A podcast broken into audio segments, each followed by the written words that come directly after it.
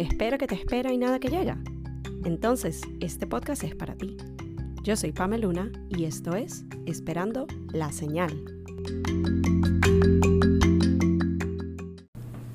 Hello, bienvenidos a un nuevo episodio del podcast. En esta oportunidad les quiero hablar un poco de un tema que está de alguna manera conectado con el del episodio de los apegos, porque allí yo brevemente les hice referencia, les hice mención al tema de invertir en uno mismo y la perspectiva que uno tiene referente al dinero. Y escogí este día y al final del episodio van a entender por qué. Porque tiene un significado particular y especial con la temática de invertir en uno mismo. Pero antes de llegar a el por qué yo decidí hacerlo el día de hoy, porque tiene el significado, se viene un story time. Así que vamos atrás en el tiempo. Cuando yo me voy un poco atrás y empiezo a pensar en el tema del el dinero y de invertir en la felicidad, invertir en el momento, por así decirlo, yo me remonto muchísimos años atrás y un recuerdo que yo tengo muy vivo es de hecho con mi abuelo materno, que cuando yo estaba chiquita, no sé, tendría por ahí un par de años, qué sé yo. Imagínense lo viejo que es este cuento que les voy a hacer referencia a un videoclub cuando todavía te alquilaban películas en VHS. O sea, a ver, saben una idea. Y me acuerdo que, claro, niño chiquito, como con una tienda de juguetes que tú entras y te quieres llevar todo, yo era así cuando vamos a alquilar películas y yo me quería llevar la tienda entera, o sea, yo quería agarrar como 5 o 6 películas que obviamente para el tiempo que te daban para devolverlos antes de tener que pagar un fee, yo no me las iba a ver todas pero me acuerdo que mi abuelo era así como que, pero ven acá, o sea, si se quiere llevar las cinco y se puede, ¿por qué no? O sea, para él era como más dado en ese sentido. Y me acuerdo que más bien me llamaba así como que, pero no, pero es que ella no las va a ver, entonces ¿para qué se va a hacer eso tal? No sé qué. Me dio una referencia para darles idea de las diferentes perspectivas de cómo uno veía el dinero. Eh, y para mí, creciendo, eh, he sido bastante afortunada en el sentido de que nunca hubo una perspectiva o una situación de carencia, más bien realmente eh, siempre digamos las necesidades estaban cubiertas y yo creo que yo empecé a ser consciente como tal del tema del dinero como a eso de los 15, 16 años por allí, cuando yo decidí que yo quería empezar a generar mi propio dinero. Afortunadamente no fue por un tema ni de necesidad, ni que hay que, sencillamente yo me quería ganar mi dinero porque ya yo, digamos, empezaba a salir un poco más, salir en el contexto de que sí, ir al cine o comerme un helado, nada del otro mundo, pero yo lo veía como que yo no quiero tener que pedirle a mis papás dinero para yo hacer estas cosas, yo quiero ganarme mi propio dinero. Y alrededor de esa edad es cuando yo conseguí mi primer trabajo, que espero que mis ex jefes estén escuchando esto, porque de verdad que fue una de las experiencias más bonitas que yo tuve en Venezuela antes de mudarme. Yo trabajaba en un salón de eventos infantiles y básicamente eh, a ti te pagaban como por evento, te daban el calendario de la semana, como que mira, van a haber fiestas tal y tal y tal día de estas horas, eh, tú te metías en el que estuviera disponible, en el que tú pudieras ir y te pagaban por el día. Y les cuento todo esto porque hay otro recuerdo en particular que yo tengo, que es de esas cosas que no le quedan grabadas en la mente, que fue la primera vez que yo hice una inversión de comprarme algo. Esto no era tanto como, ok, estoy utilizando el dinero que me gané para, como les dije, como ir al cine. No, esto fue algo que yo me compré para mí. Me acuerdo que una de las chicas que trabajaba allí, ella vendía ropa y un día llevó como diferentes blusas, vestidos y cosas que estaba vendiendo. Y yo me antojé de una blusa en particular. Y yo creo que este, este evento queda marcado en mi mente no solo por el hecho de, ok, estoy comprando algo para mí, sino porque el pago que a mí me daban o que nos daban por un día de trabajo no alcanzaba para cubrir el costo completo de la blusa vestido. Eh, De hecho, creo que tomó dos o tres eventos, o sea, dos o tres pagos para yo poder cubrir la totalidad de la pieza de ropa. Y yo me acuerdo que para mí era como que, o sea, sentías como ese olor de wow, son tres eventos, son tres paychecks, son tres pagos que yo no estoy no me estoy llevando a casa, no me estoy quedando con nada. O sea, sí, estoy haciendo la inversión en algo que yo quería, pero es como, yo quiero mi dinero, no me estoy quedando con nada. Y ese recuerdo ya hace más de 10 años, pero fue de esas cosas que me quedó. Eh, sin embargo, el resto de, digamos, el tiempo allá en Venezuela, para mí el dinero que yo generaba, todo lo que yo ganaba, como que no, no lo pensaba tanto o no le daba tanta vuelta cuando lo utilizaba para mi disfrute, para mis gastos de salida, para mis cosas. Era algo que me lo disfrutaba y me encantaba como que esa sensación de independencia de esto es algo que yo me gané y no se lo tuve que pedir a nadie. Hasta que me mudo y la situación cambió un poco. Cuando yo me mudé acá a los Estados Unidos, de alguna manera, digamos que estaba en una situación similar de que por lo menos los gastos grandes, lo que era el tema de mis estudios, el tema vivienda, era algo con lo que mis papás me ayudaban. Eh, algo que yo traía conmigo era ese chip de yo quiero tener mi dinero para lo que son mis gastos personales me di el primer semestre de adaptación y ya el segundo yo estaba como que necesito estar generando algo, necesito estar ganando. Y lo gracioso es que viendo para atrás, eh, mi primer trabajo que yo tuve fue eh, ayudando con tareas dirigidas al sobrino de una compañera de clase. Pero yo veo para atrás y yo digo, ya va. Yo me tomaba literalmente una hora ir en autobús, que conste, yo empecé a tomar transporte público estando aquí, así que tomando un transporte nuevo, yendo de la universidad la que todavía me estaba adaptando, donde quedaba todo, a irme una hora a un área que ni me acuerdo dónde era, para estar dos horas, ganar maybe 25 30 dólares para después lanzarme ese viaje otra vez una hora y media para regresar a la casa. O sea, la verdad que era un, unas volteretas eh, pero sin embargo yo tenía ese chip de yo quiero ganarme mi dinero, eh, ser independiente, pero también yo siento que aquí empecé a experimentar una sensación como de culpa y culpa en el sentido de que yo lo veía como, bueno, mis papás están haciendo todo este esfuerzo y toda esta inversión para yo poder estar aquí. Lo mínimo que yo puedo hacer es estar generando algo de dinero por mi lado, independientemente de, mira, las horas, los medios, a lo mejor es poco, lo que sea, pero es algo que yo me estoy ganando justamente para no tener que pedirles dinero. Y yo creo que eso fue una mentalidad y una sensación que yo experimenté por mucho tiempo y que, ojo, yo misma fue la que me puse ese chip en la cabeza, nadie más me dijo que era así, pero sí lo experimenté por mucho tiempo y me doy cuenta viendo para atrás, incluso con situaciones como... Eh, a partir de ese segundo semestre, cuando yo empiezo a socializar, cuando empiezo a ser amigos, empiezo a tener una vida como tal acá en los Estados Unidos. Y me acuerdo que no hacíamos gran cosa en el sentido de salíamos de clase y cruzábamos la calle de la universidad, íbamos a la pizzería de enfrente y era, vamos a pedirnos una pizza entre todos, que, o sea, si te pones a ver, no era tanto. Y para mí, en vez de replicar esa sensación de disfrute que yo experimentaba en casa cuando hacía algo similar con mis amigas, para mí era ese cómo yo voy a estar gastando en esta pizza cuando yo puedo estar comiendo en mi casa. Esto es súper innecesario y a lo mejor eran que sí. 5 dólares entre la pizza y una bebida, pero para mí era como que, ¡Ah! ¿cómo voy a estar haciendo este gasto? No puede ser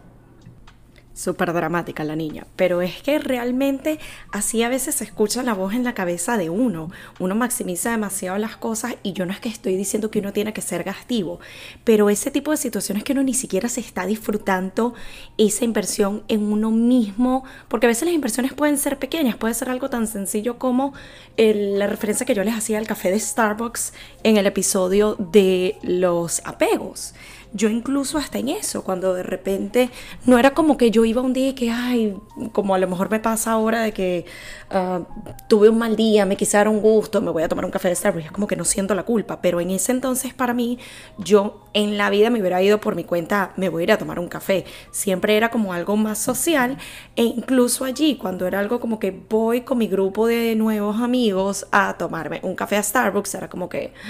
para que yo esté haciendo este gasto, yo debería estar guardando este dinero, debería estar ahorrando y por mucho tiempo la gran parte de eh, la mentalidad era como que hay que guardar hasta el último centavo. Y mucho yo creo que fui alimentando, yo creo no, sé que fui alimentando esa perspectiva de carencia, esa perspectiva de uno tiene que estar como modo precavido, modo uno nunca sabe si más adelante llega un punto de que Dios no lo quiera, mis papás ya no me puedan apoyar económicamente, ya todos los gastos míos corran por mi cuenta y es como que, ajá, ¿y ahí qué voy a hacer? Entonces eso era lo que a mí me estaba impidiendo disfrutarme el utilizar el dinero que yo misma me estaba ganando para cosas tan sencillas como un café, una pizza, un helado, un ir al cine con amigos. Avanzamos unos años hasta el punto donde yo me graduó donde conozco a mi esposo y definitivamente aquí es otro ejemplo de el tener a las personas adecuadas en tu círculo, el estar rodeado de las personas que yo cada vez me convenzo más que hay ciertas personas que llegan a tu vida para enseñarte ciertas lecciones, para ayudarte a cambiar las perspectivas, para ayudarte a crecer y evolucionar y él definitivamente ha sido una de esas personas. La mentalidad de él no es que es gastivo, pero mi esposo es el tipo de persona que de toda la vida, o sea, tanto cuando ganaba lo que ganaba empezando en la universidad, como lo que gana ahorita, que ya tiene mucha más experiencia y un trabajo, digamos, más grande en su área laboral, en su campo de trabajo. Y para él siempre ha sido la mentalidad de, mira, yo me quiero comprar esto y tengo los medios y es mi dinero y no le estoy debiendo nada a nadie, me lo compré y punto. Para mí yo le doy, pero 17 millones de vuelta o le daba y era como sí, pero no, pero sí espero, pero sí está más barato y será que este es el mejor y si me busco otra opción y es vuelta, vuelta, vuelta, vuelta y es como él ha sido clave en ayudar a revertir un poco ese chip y creo que fue una de las primeras personas que verbalmente, textualmente me dijo como, oye, pero date tus gustos. O sea, disfrútate, haz esas inversiones, como que cómprate eso que tú quieres, si tú lo puedes hacer, si tú te ganaste ese dinero, como, ¿por qué no? Y el tener a alguien que te dé ese tipo de mensajes y que te haga ver las cosas de esa manera, a mí me ayudó mucho como a cuestionarme muchas de estas creencias limitantes. Me ayudó a sentarme y hacerme esas preguntas de, oye, verdaderamente, o sea, ¿por qué no? Yo me lo merezco, yo me lo he trabajado, yo me lo he ganado. No es como que estoy despilfarrando el dinero, no es como que me estoy yendo de compras todos los días. Cada tanto me doy un gusto, ¿por qué no? Y poco a poco empecé a permitirme esos momentos de disfrute y cada vez iba reduciendo esa sensación de culpa, ese cuestionarme 17 veces algo tan sencillo como comprarme un café y siento que empecé a ver mejoras en esa actitud. Cada vez experimentaba más el disfrute, cada vez me, me decía a mí misma, tú te lo mereces, tú te lo trabajaste, tú no le estás debiendo nada a nadie, esto es tuyo, disfrútatelo. Y creo que siguió así hasta que llegó la pandemia. Y creo que esto es algo que muchos se van a poder identificar, sobre todo las personas que en su momento eh, no estaban generando dinero, eh, su trabajo se vio en pausa por un tiempo. Yo tuve la buena fortuna que en ningún momento dejé de trabajar, pero de alguna manera sentí otra vez como ese miedo, ese chip de, ok, hay que ponernos en modo estar precavidos, hay que ponernos en modo, hay que ahorrar todo, porque estamos viviendo una situación de crisis y a pesar de que yo no he dejado de generar, hay esa posibilidad, hay el ¿y qué pasa si me despiden del trabajo? ¿Y qué pasa si yo dejo de generar dinero? ¿Y qué pasa entonces si ya no hay una entrada? Entonces, ajá, hay que Entonces nuevamente era esta mentalidad de no es que no existía la posibilidad de yo dejar de generar, pero entró en juego el factor control, algo con lo que yo he venido trabajando desde hace un tiempo. Y para mí yo lo veo como que, bueno, si ahorramos cada centavo y no gastamos en nada, y por ende no nos estamos ni siquiera dando nuestros gustos y disfrutando, pero si ahorramos todo esto y no gastamos en nada, significa que estamos controlando la posible posibilidad de que quizás, maybe, tal vez, en un punto, si yo me quedo sin trabajo y no estoy generando, esto lo cubre. Y es como ese estarse preparando para un potencial futuro que a lo mejor ni pasa. Y en mi caso, gracias a Dios, no pasó. Pero creo que mucho sucede esto de no me estoy permitiendo, en este caso, invertir en mí, no me estoy permitiendo disfrute, no me estoy permitiendo darme un gusto, porque siento que tengo que estar en este modo de eh, como que estar preparada y prevenir para un potencial futuro. Afortunadamente, como les digo, no llegó a pasar nada y avanzo hasta, eh, o bueno, de hecho el punto donde estamos más o menos al inicio de la pandemia y nuevamente ahí es donde agradezco tener a alguien que me dio el impulso que necesitaba, porque fue a raíz de ese tiempo, fue a raíz de estar en casa que yo eh, descubrí los cursos online que yo empiezo a conectar con mi deseo de empezar a crear contenido, empezar a trabajar con redes sociales. Y de hecho la persona que me dio el impulso para tomar el primer curso de todos los cursos que he tomado, el primero que yo tomé a inicios del el 2020 o inicios de la pandemia, la inversión era como de 25 dólares. De nuevo, les pongo en el contexto de que yo afortunadamente todavía estaba trabajando, todavía estaba generando, estaba en mi posibilidad poder hacer eso. Y sin embargo me cuestionaba de que no, pero es que hay que ahorrar, no hay que gastar, porque uno no sabe. Y era tener esa persona a mi lado que me dijo, pero esto es algo que tú has querido hacer desde hace un tiempo, como que hazlo, haz la inversión, o sea, date tu gusto, invierte en ti. Y agradezco tanto ese momento porque dio pie a que yo empezara a invertir en otros cursos, empezara a capacitarme, empezara a aprender más. Y de alguna manera es lo que me ha llevado al punto en el que me encuentro en este momento y particularmente en el día de hoy, que era lo que les decía al inicio del episodio, cuando hoy yo inicio otro de estos cursos que he venido tomando en los últimos dos años, este siendo yo diría el de la inversión más significativa hasta ahora, pero por primera vez, literal apenas hice la inversión, hice el pago, la sensación fue de completa felicidad, de completa satisfacción, de ganas de querer iniciar ya mismo y es tan lindo ver toda esta evolución personal que yo he tenido en referente a las inversiones en uno. Y, hago énfasis en que las inversiones no solo tienen que ser de negocio, las inversiones no solo tienen que ser de estudio, las inversiones no solo tienen que ser para crecimiento personal. Las inversiones también tienen que ver con la felicidad, el disfrute, el placer, el vivir el aquí y el ahora, el momento. Entonces, el yo ver todo este cambio, que todas estas etapas de estos últimos años, que todas estas experiencias y que también que todas las personas que me han dado una perspectiva distinta en referente a cómo ver el dinero, pero también cómo ver las inversiones en uno, todo lo que eso me ha permitido evolucionar para llegar a este punto donde no les digo que no me genere cierta ciertas dudas o como que cierto miedito el hacer ciertas inversiones, pero me siento cada vez más confiada y más segura y más feliz y me atrevo más a apostar por mí e invertir en mí.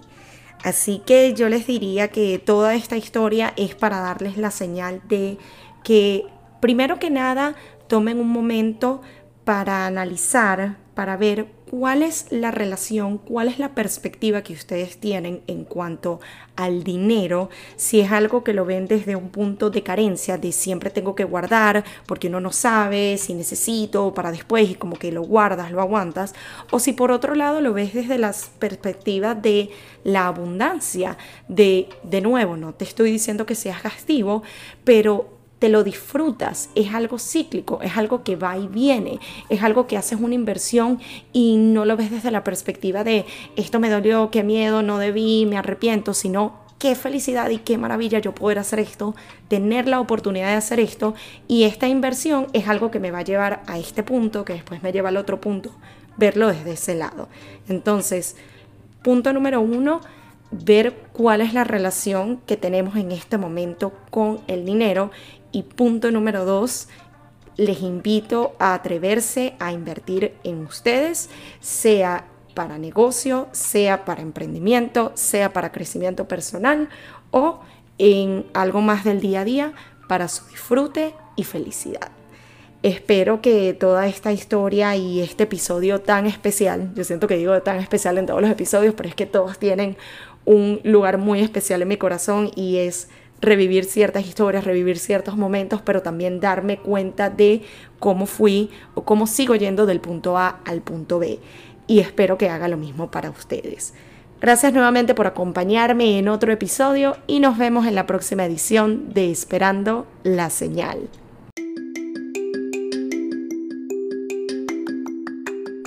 Y esto fue Esperando la Señal un podcast donde aprendemos semana a semana que a veces solo falta una señal para dar el primer paso. Nos vemos en un próximo episodio.